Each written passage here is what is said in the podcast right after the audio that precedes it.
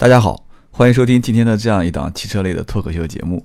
那么呢，这两天陆陆续续还是有很多的朋友在加我的微信啊，这也让我感觉非常的开心。因为这样一档节目呢，也没有什么商业的炒作啊，也没有这个对它寄予太大的期望啊。每天我们就是随便录一期，然后跟大家来聊一聊我的一些这个在平时从业过程中啊，包括我对汽车的这个个人研究当中的一些小心得啊，跟大家来聊聊天。然后这样呢，几期节目啊播出之后呢，啊微信也有很多人在加，然后呢，网络上也有些人在呃留言啊，再去点关注啊，我觉得很开心啊。但是呢，今天节目当中呢，给自己再小小的推广一下。首先一个呢，大家听完之后啊，你最好是点个赞啊，你点个赞之后呢，我就会看到，我就每次打开这个页面会有哎多少个人点赞，然后我会更有动力啊。我看到很多人这个听完之后啊，也可能是听了觉得不好听啊，可能听了一下就就走了，就没有这个任何的动静啊。如果你要是听我节目听到一半啊，能能坚持到一半的，我希望呢就点个赞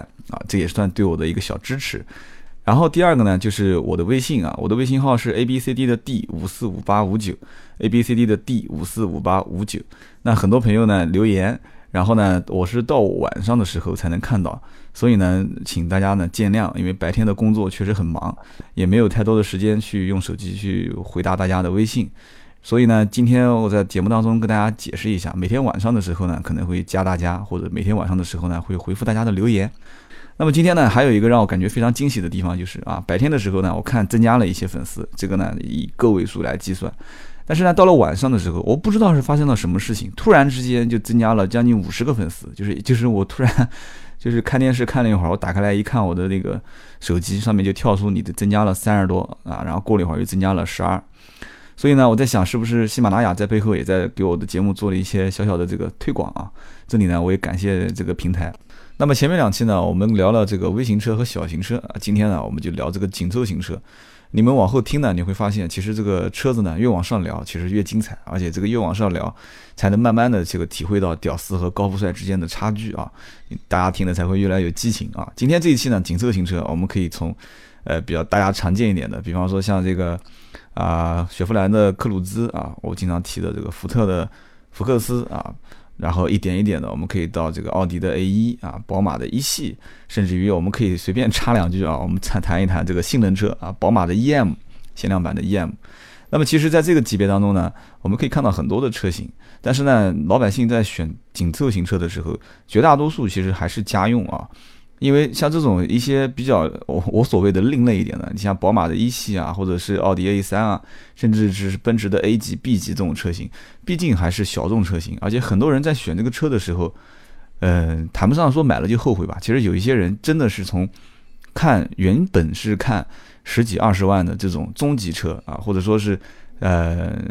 不是这种豪华品牌的车型的过程当中，一点一点的，哎，慢慢的觉得说，哎，我花这么多钱也能够得上啊，够得上四个环，也能够得上这个蓝天白云，所以才慢慢的突然有一时的冲动啊，或者是各方面的原因，才转变到。啊，加入这个宝马、奔驰、奥迪的这个阵营，那么还有一些比较另类的车型，比方说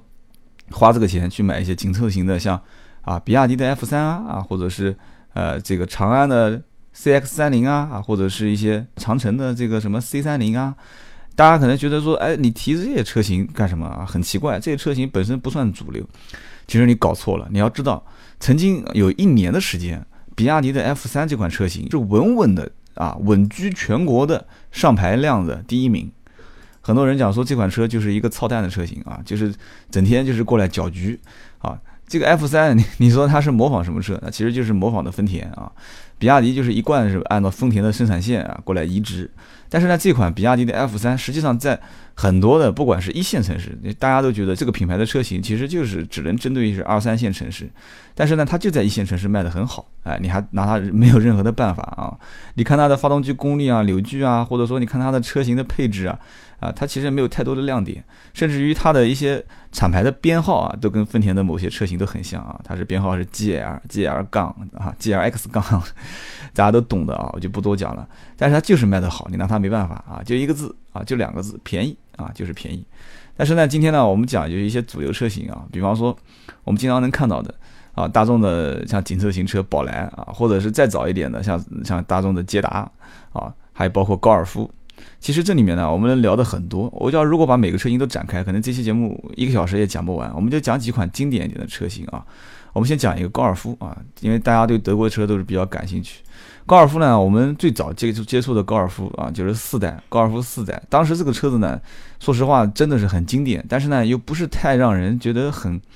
很抢眼，因为当时这个车型的造型很低调啊，甚至于当时有一款叫宝来的两厢，开在路上都让人感觉到这个车子就已经有一种就是现在这种大众的特色啊，就是用一个平台，然后一套一个套一个，一个套一个啊。曾经有人讲过嘛，说这个大众的所有的车型都是从高尔夫啊这个源头上开始，一点一点的进化啊，把它拉小一点就变成 Polo 啊，拉大一点变成捷达啊，再把它加宽一些就变成迈腾，大概是这么一个说法啊。当然了，其实有人要喷我了，说这个完全有的不是一个平台啊，你这么讲。但是你去查一查，其实大众最初的血统啊，最纯正的血统，就是你在上一代、下一代都找不到啊，只能看到它的原型开发的车型啊，就是高尔夫。这个呢，你要听一些专业的人士来讲解啊，我这种纯粹就是胡扯八道的啊，捕风遮影的人，大概就只能跟你说到这一点啊。所以呢，高尔夫这款车型一直都很经典，而且你去看任何的啊，不管是官方的媒体，还是一些第三方的民间的测试，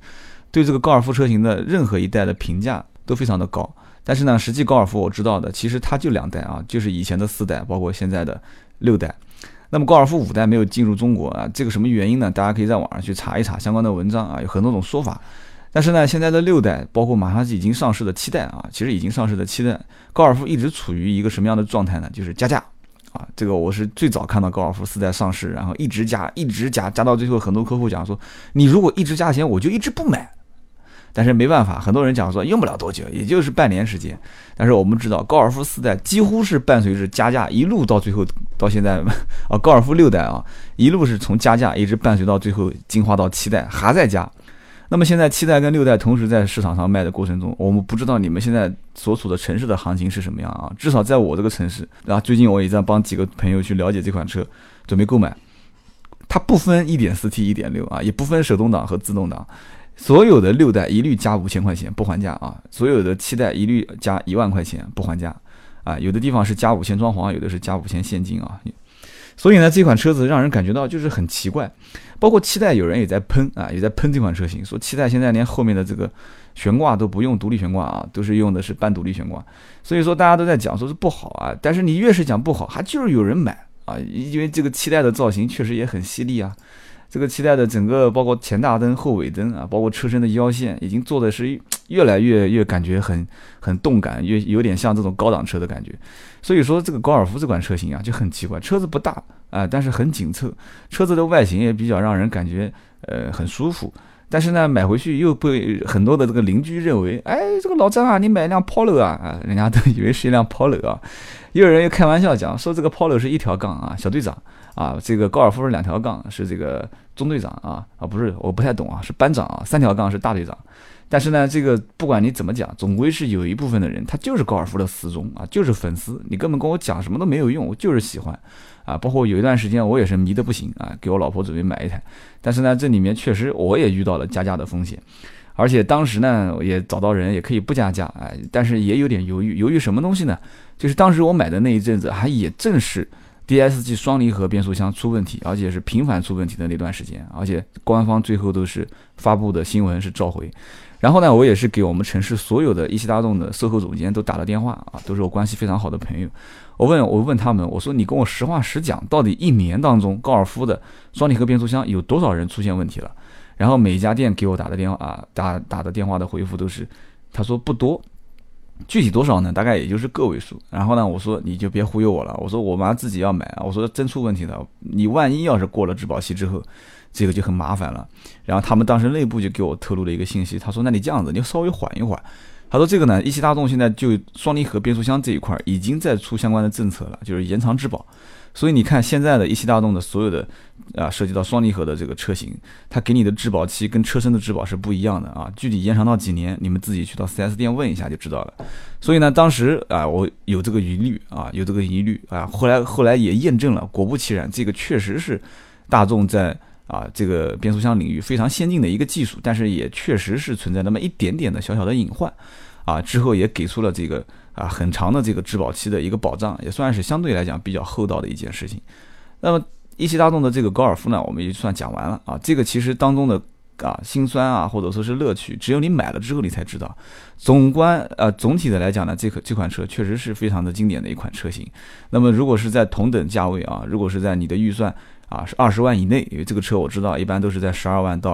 啊二十万上下啊，我们不讲 G T R 啊，就是正常的十六万多十七万多的高配，加上十一二万的低配来讲，这个区间我觉得如果是你的预算在这个价位，你不太追求车辆的空间的话啊，你更追求的是一种品质啊，是一个车辆的操控感，一种舒适性，一种安全性，我觉得我还是首推是高尔夫。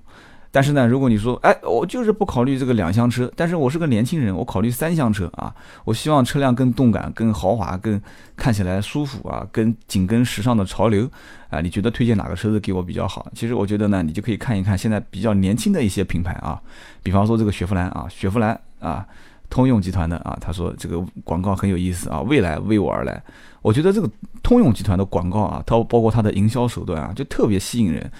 你们会发现啊，其实这个长春啊，就一汽的这个这个推销，包括这个宝马啊，这个宝马的推销，包括这个北京奔驰奔驰的推销，然后我们再看看这个低端一点的，包括通用的啊推销，我们再看一看这个，包括有一些其他的像啊广广州人这个广汽丰田啊、广汽本田的推销的形式都不一样。你去仔细去分析他们的一些广告的这种类别，你比方说上海人，上海人做事情就很精细啊，他们所想的一些这个所有的营销模式都是很连贯的，而且突出它的主题。你比方说像科鲁兹啊，包括你看雪佛兰，包括你看这个别克，这三款都是从上海通用集团出来的车型，他们主打的都是什么？都是讲究的年轻时尚啊。其实雪佛兰这款车型在国内一开始非常不受人待见啊，大家可以回想一下。当科鲁兹这款车型没有出来之前，它原先的科帕奇啊，包括它原先的这个像什么啊赛欧啊，包括原先的这个呃像早年的景程，这些车都不好卖，其实都不太受待见。而且特别是这个雪佛兰这个标志，其实中国人很多他并不是信奉什么基督教啊，也不是怎么怎么怎么去对这个信仰上面有太讲究的，但是看到这个标志之后，总归会讲说，哎呀，这是一个十字架，哎呀，这个十字架不好，他也说不出来，反正别人讲不好，他也说不好，这是一点。第二一点呢，这个雪佛兰的这个品牌，很多人说像这个女人每个月都会用的那个东西啊，就很恶心啊。其实我觉得这个说的就更离谱了，完全没必要啊。就是人家人家雪佛兰也没有招你惹你，但为什么你会这样子去讲人家？但是很多人就是因为这个原因他不买，真的，你还真别不信啊。然后呢，这个雪佛兰实际上出的几款车，我个人觉得确实，其实雪佛兰的技术，包括通用集团的一些技术，并不算是特别的突出和优秀。但是呢，它就可以通过广告的包装啊，未来为我而来啊，我为年轻而生啊，这广告怎么有点像小米啊？它就抓住了一些年轻人的这个群体，然后同时当时通过变形金刚的这个推广啊，大黄蜂啊，当时把这个大黄蜂的车型直接引进到中国，所以呢，就产生了一部分的死忠粉丝啊，觉得这个科鲁兹。啊，买一个黄色的回去把它改一下，改成这个小黄蜂比较有意思。然后以以此而来就推广了很多很多的啊雪佛兰的其他车型。所以呢，在雪佛兰这款车型当中呢，其实科鲁兹这个车子我们身边也有很多人在开，然后我自己也试过，包括我我也提过我做二手车也收过不少这款车型。这个车型呢，其实手动挡跟自动挡的操控的感觉就明显不一样。这个车型呢，也可能是当时设计的时候偏大啊，整个车身也是为了迎合市场的口味。而且它整个的内饰造型呢，也应该讲，从通用集团来讲的话，做工还是算能说得过去啊，比较年轻时尚啊，用用材用料在这个级别的价位当中，我觉得也算是不讲说很厚道的话，也算是不是太啊小心眼啊，也算是比较用料比较足。但是呢，自动挡的变速箱加上它的这个 一点六 排量。啊，包括 一点八 排量的这个搭配的话，我觉得开起来还不是算太紧凑啊，只能说是够用，而且总是感觉给人感觉开起来是，呃，怎么说呢，就是像一艘大船在那边摇摇晃晃的感觉啊，就是没有德系车开的那种操控感。但是明显当时我开 一点六 T 的英朗上市的时候，那种感觉就感觉非常的好啊。当时我觉得是跑了一个小长途，我觉得是第一批的英朗上市，然后正好有幸啊陪同我的一个朋友去参加他的这个别克的一个车展，正好当时去的这个路程就由我来开 一点六 T 的，整个车型也是非常的紧凑，所以当时我就随口说了一句，我说其实这款车型啊，应该讲就是可以直接干倒这个高尔夫的啊 一点四 T 的小钢炮啊，但是呢也非常遗憾，这个车可能定价各方面定的比较高啊，所以当时这个英朗的 一点六 T 就卖的不是很好，所以呢这个讲到别克的英朗，那我们就顺带的就把这个话题就带过来啊，我们就说这个别克。那么前几天呢，也有不少朋友在问我说，哎，这个别克车怎么样啊？其实别克车真的不错啊，我对别克的车型整体车系来讲的话，还是比较认可的。为什么呢？其实因为别克所有出的车型都有一种共同点，最起码让我感觉有一个共同点，就是别克的车子都让人感觉很顾家，都很顾家。从最早的这个凯越开始，凯越当时真的是兢兢业业啊，任劳任怨啊，服务了一代的这个汽车的第一批啊入门级的粉丝。当时的这个凯越车型虽然售价不是太低啊，但是这个凯越车以它的这个皮实耐用啊，以它的这个空间啊，赢得了很多的粉丝。但是呢，最后也落了一个什么样的口碑呢？就是说，哎呀，这个别克是个油老虎。其实别克油老虎的称号就当时从几款车型出来的，一个就是凯越，一个就是别克的君威，就是老君威，就是尖头尖屁股的那种。所以呢，现在别克一直在跟大家讲说，大家赶快来买吧。我们现在用的是一种这个啊点喷技术，用的是这个啊这个这个叫可变气门技术，赶紧来买，我们车子已经很省油了。其实我这里呢也不算给他推广告，我们说句实话啊，确实现在别克的一些，特别是但 二点零 车型还没用到啊，我讲别克君威 二点四 车型这个 S I D I 的技术确实是很明显啊，这个省油我能看得出，因为我身边有卖老款，也有卖啊买老款和买新款的这个这个朋友，实际车主明显油耗是降了不少。但这个凯越车型就目前来讲的话，说实话，油耗一直来讲也不算是它的一个卖点。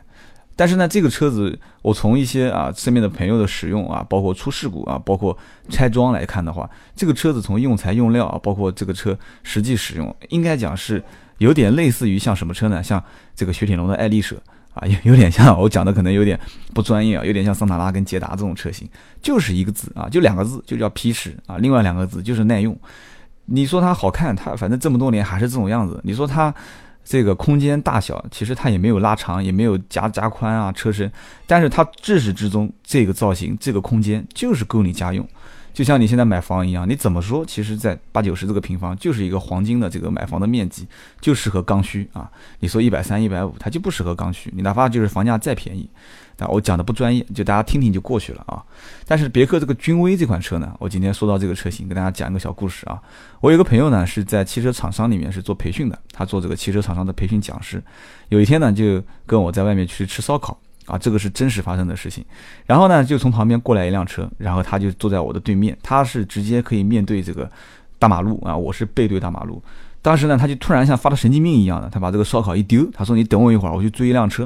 啊，然后我说：“这个这看到看到美女了还是怎么回事？我就搞不懂了。”然后他就把旁边停在路边的车子突然上车一发动，就开始过去赶了一辆车去追。然后我们就讲说，去讲他这个人脑子有问题啊，这个人是个车痴啊，真的是痴人说车的这个车痴啊。然后追了一圈回来说，靠，说刚才我还以为是过去一辆什么豪华车型的，原来是个别克。他追的是什么车呢？他追的就是当时刚上市的这一代的别克君威。当时呢，他确实也知道是一辆别克君威，但是他当时也是，呃，可能刚上市，也是第一批提车，他也没时间去 四 S 店，所以他在路上看到这个车，感觉很惊艳。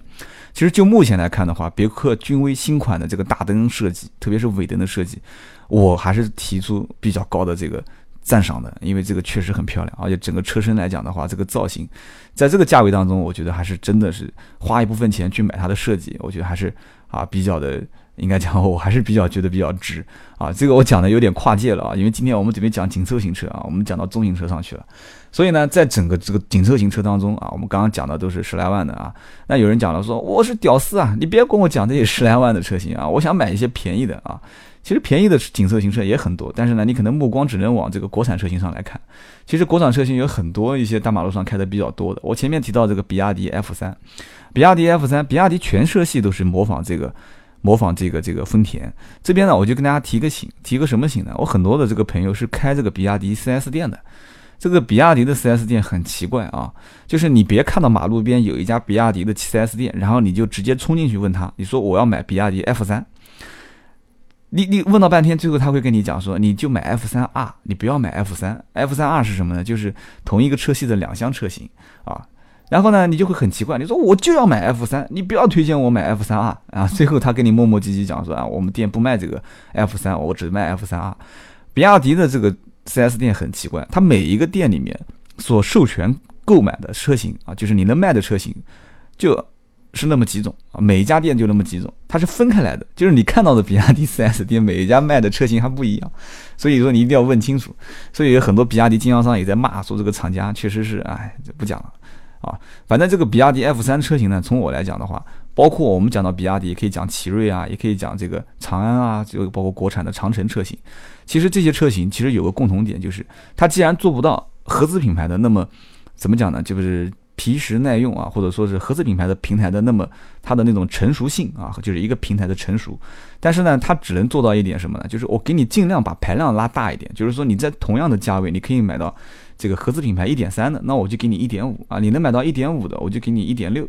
所以呢，你的长度啊，比方说你能买到这个轴距是两米三的，我就给你两米四。你能买到这个呃后排的这个空间小一点的，只有一个拳头，我就给你一个半拳头，这个我们讲的通俗一点啊。比方说后备箱小一点，我就给你大一点啊，没有空调我就给你自动空调。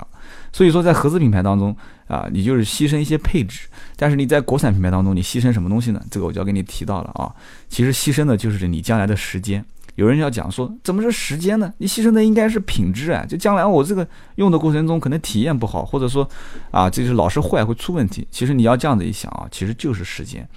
其实你在体验的过程当中，空调有没有？其实你真正怎么讲呢？其实包括有没有 C D 啊，有没有 M P 三， 你在后期的，就是自己动手加装的过程中，都可以去让它完善啊，都可以完善。但是呢，有一些这个出问题的时候，你就没有办法了。比方说，你像国产的比亚迪的这个 F 三 啊，包括我很多一些朋友想买长安的一些小的车型啊，说不上，我太说不上它的名字，真的啊，好像是这个智翔啊，或者是这个长安 C X 三十 啊这种车。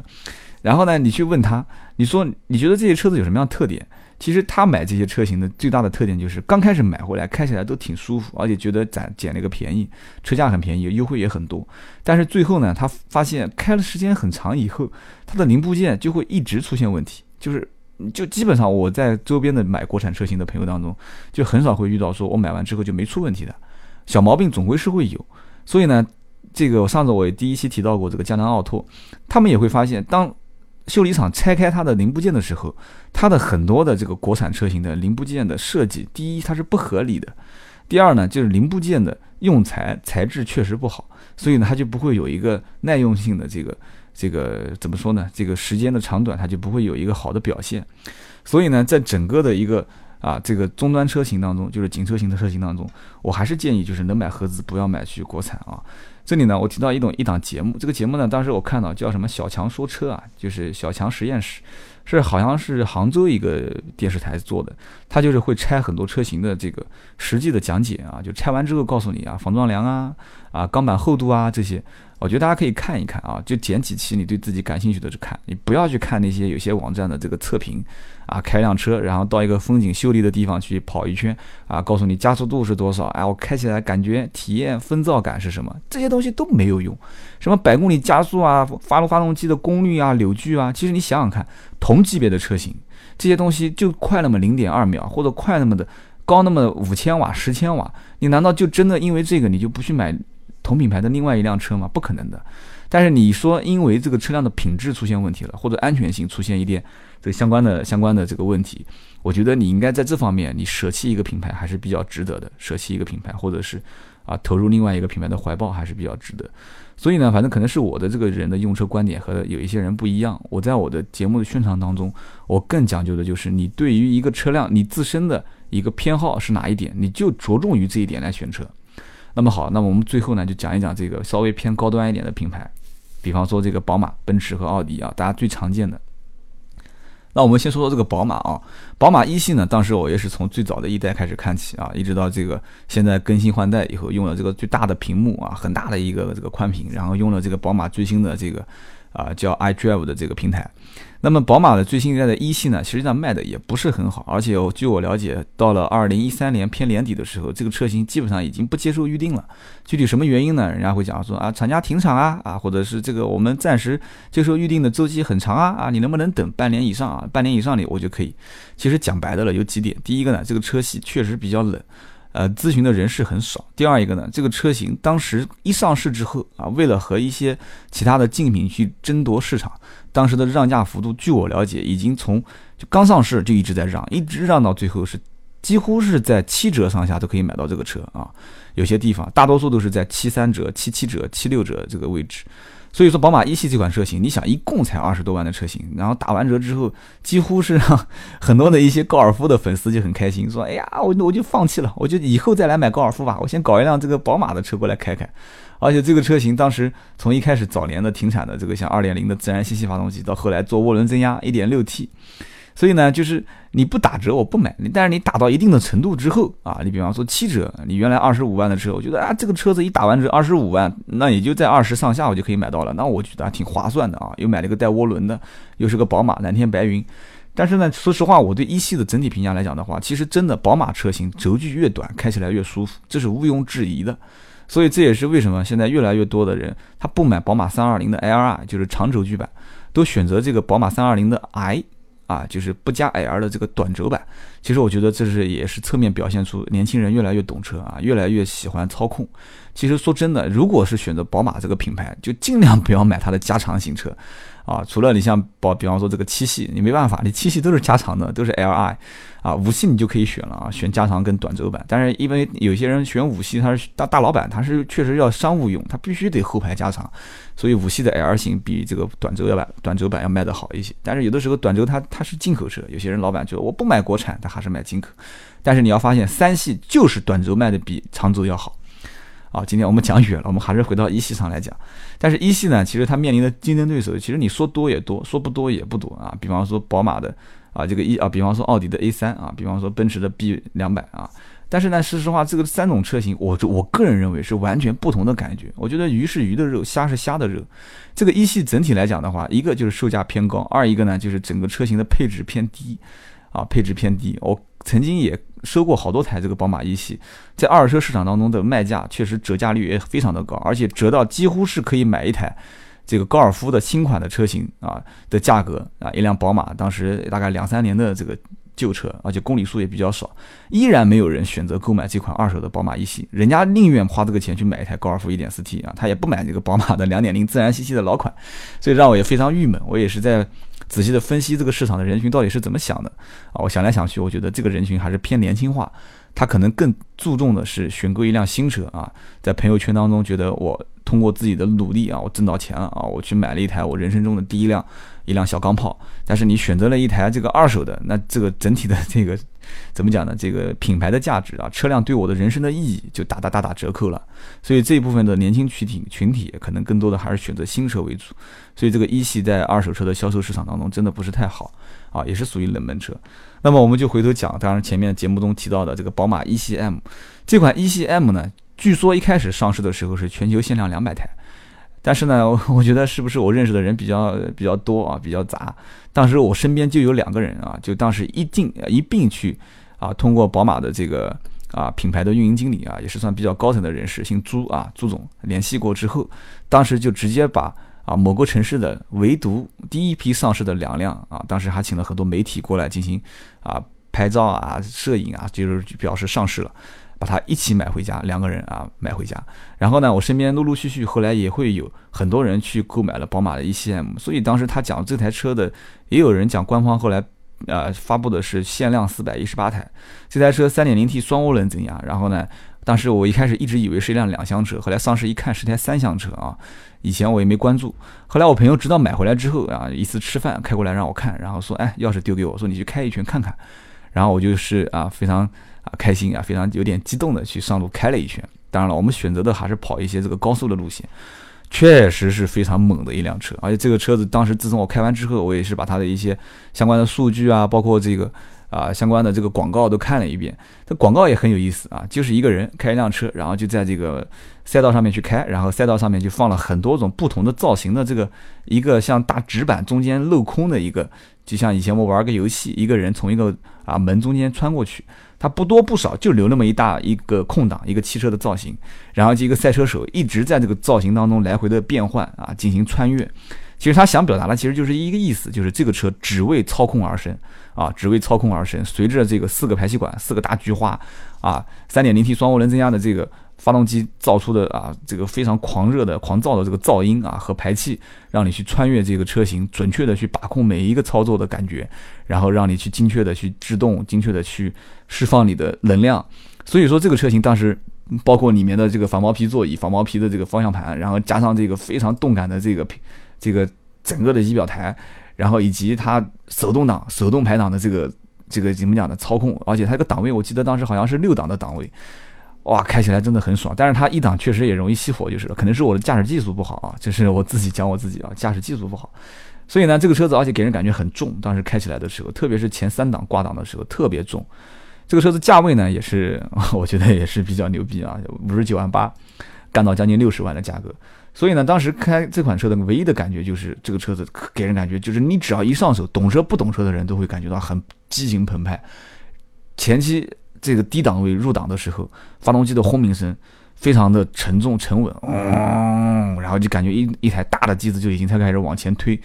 往前推。但是你实际推动的只是你一个很小的车身，你后期二档一怠速，然后完了这个油门一轰，整个车子推背感直接就往前，就肾上腺素，经常讲的，我普通话讲的不好，肾上腺素立马就上来了啊！你想想看，这款车百公里加速 四点九， 六十万的车子。百公里加速 四点九， 奥迪 R 八 啊 三点九 秒，包括兰博基尼 三点七 啊，保时捷九一一有的是 三点六 三点七， 然后你花几百万得到的这种体验和这种小型车的得到的体验，实际上基本上我不敢说百分之百相似啊，其实也是还是比较大的一种啊这种体验。所以说这个车型在一个限量的啊前提下面，在 三点零 T 双涡轮又是一个小型车，又只为运动而生，所以就吸引了一大批的狂热粉丝啊。至今为止很多人买不到这个车啊，但是也会托我们去问说，你看哪边有二手的，有一些车主愿意卖啊，哪怕就是原价。你听好了啊，人家接手的人愿意原价购买这款车，就是购置税和保险你承担了啊，我愿意以当时的官方指导价来买你的车。所以说这个车呢，一个限量也让它变得很保值。所以今天呢，我聊了这么多，可能呃很零散，而且中间呢讲的一些东西也不专业，或者说也是我的一些花边新闻。实际上呢，我一直想有一期时间跟大家聊一聊这个关于汽车广告。其实每一期汽车广告你能看到很多不同的东西，很有意思的东西。包括今天我刚刚其实还想讲，因为时间太长了，我觉得还是以后再跟大家说。就像奥迪的广告和奔驰的广告，它都有自己的特色啊，都有自己的特色。你想说，你比方说，你看奥迪的广告，要不就是在雪天啊，然后一辆车子就是所有的镜头都是这个呃轮胎激起的雪花啊，然后啊非常精准的去划过每一个弯道。他想表达什么意思呢？就是奥迪的Quattro这个四驱技术很牛逼啊，只要是别人车子都打滑的时候，他都可以，他都可以利用他自己这个技术顺利的去啊穿越每一个障碍啊。然后宝马其实讲白了，每一个这个广告都是啊一辆车发动机一轰鸣声，嗯就过去了，然后之后所有的位置都是精准的停放，然后这个动力的随随心所欲呼叫而出啊，随时都可以呼出。啊，然后一个赛车手在里面啊，来回的进行穿梭，就是动感。讲白了，其实就两个字，动感啊，激情澎湃。然后奔驰所有的广告都是啊，一个啊高雅的跳芭蕾舞的一个女士啊，一个啊拿着红酒的老头儿啊，或者是一个穿西装打领带的成功人士，哎，然后就是我们创造了未来啊，我们创造了什么科技，我们创造了汽车啊，永远都是这样的，就是很尊贵。所以呢，说实话，我曾经也讲过一句啊。这个宝马、奔驰、奥迪其实就像三个学生啊，宝马就是属于偏科生啊，其他的所有的是什么历史文化，这个我们都不要谈，就谈体育啊，因为你既然是谈车嘛，我就是体育，我体育就是一百分，你不要跟我谈其他的。所以宝马操控确实一直很牛逼，就是在这一点。奔驰是什么？奔驰就是属于贵族学校出来的啊，你别跟我谈学校的这个学习成绩有多好。我血统里面流流传的就是贵族啊，我就是校长就是我爹啊，校系主任就是我妈啊，班主任就是我姥姥啊，反正就是这一系列就是我的血统，你跟我谈什么都没有用。然后这个奥迪是什么呢？奥迪就是门门功课都八十啊，每一门功课都八十分，你说高不高，说低不低，我样样都会那么一点啊。然后呢，也给你看到了我一些啊小特长啊，比方说我的科技感啊，我做个 M M R 的平台给你，然后给你体验啊，给你未来的 L E D 大灯。有人讲说奥迪就是个灯厂嘛，啊，未来的大灯的技术我全部第一个用，第一个去让你体验到它的一些好处。所以说有一期节目我们哪天去聊这个广告就特别有意思啊，我随便拎几个广告给大家去看，包括啊，今天不能再讲了，再讲时间太长啊。我们以后就慢慢去聊这个事情。今天我们讲紧凑型车，你也会发现，其实以后从车的角度来讲，我们穿插着来啊，提到什么说什么。就我觉得这样子框死了讲，确实没意思。我讲的过程当中有一些知识点啊，有一些这个关于专业的点，如果我说的不对呢，我希望我们听众当中的一些专业的人士给我指正啊，我们互相学习。但是呢，这个节目呢，我毕竟我不代表任何官方，我只是随口说说。还是那句话啊，我们节目的这个口号就是啊，粗制滥造，胡说八道。那么我这期节目呢就到此为止啊，我感谢各位粉丝对我的支持。你记得，如果你已经听到这一段的时候啊，一定得点个赞，让我知道一下。然后同时我的微信号 A B C D 的 D 五四五八五九 D 五四五八五九。今天这期节目真的说了很长啊，也感谢各位的收听，谢谢，我们下期再见。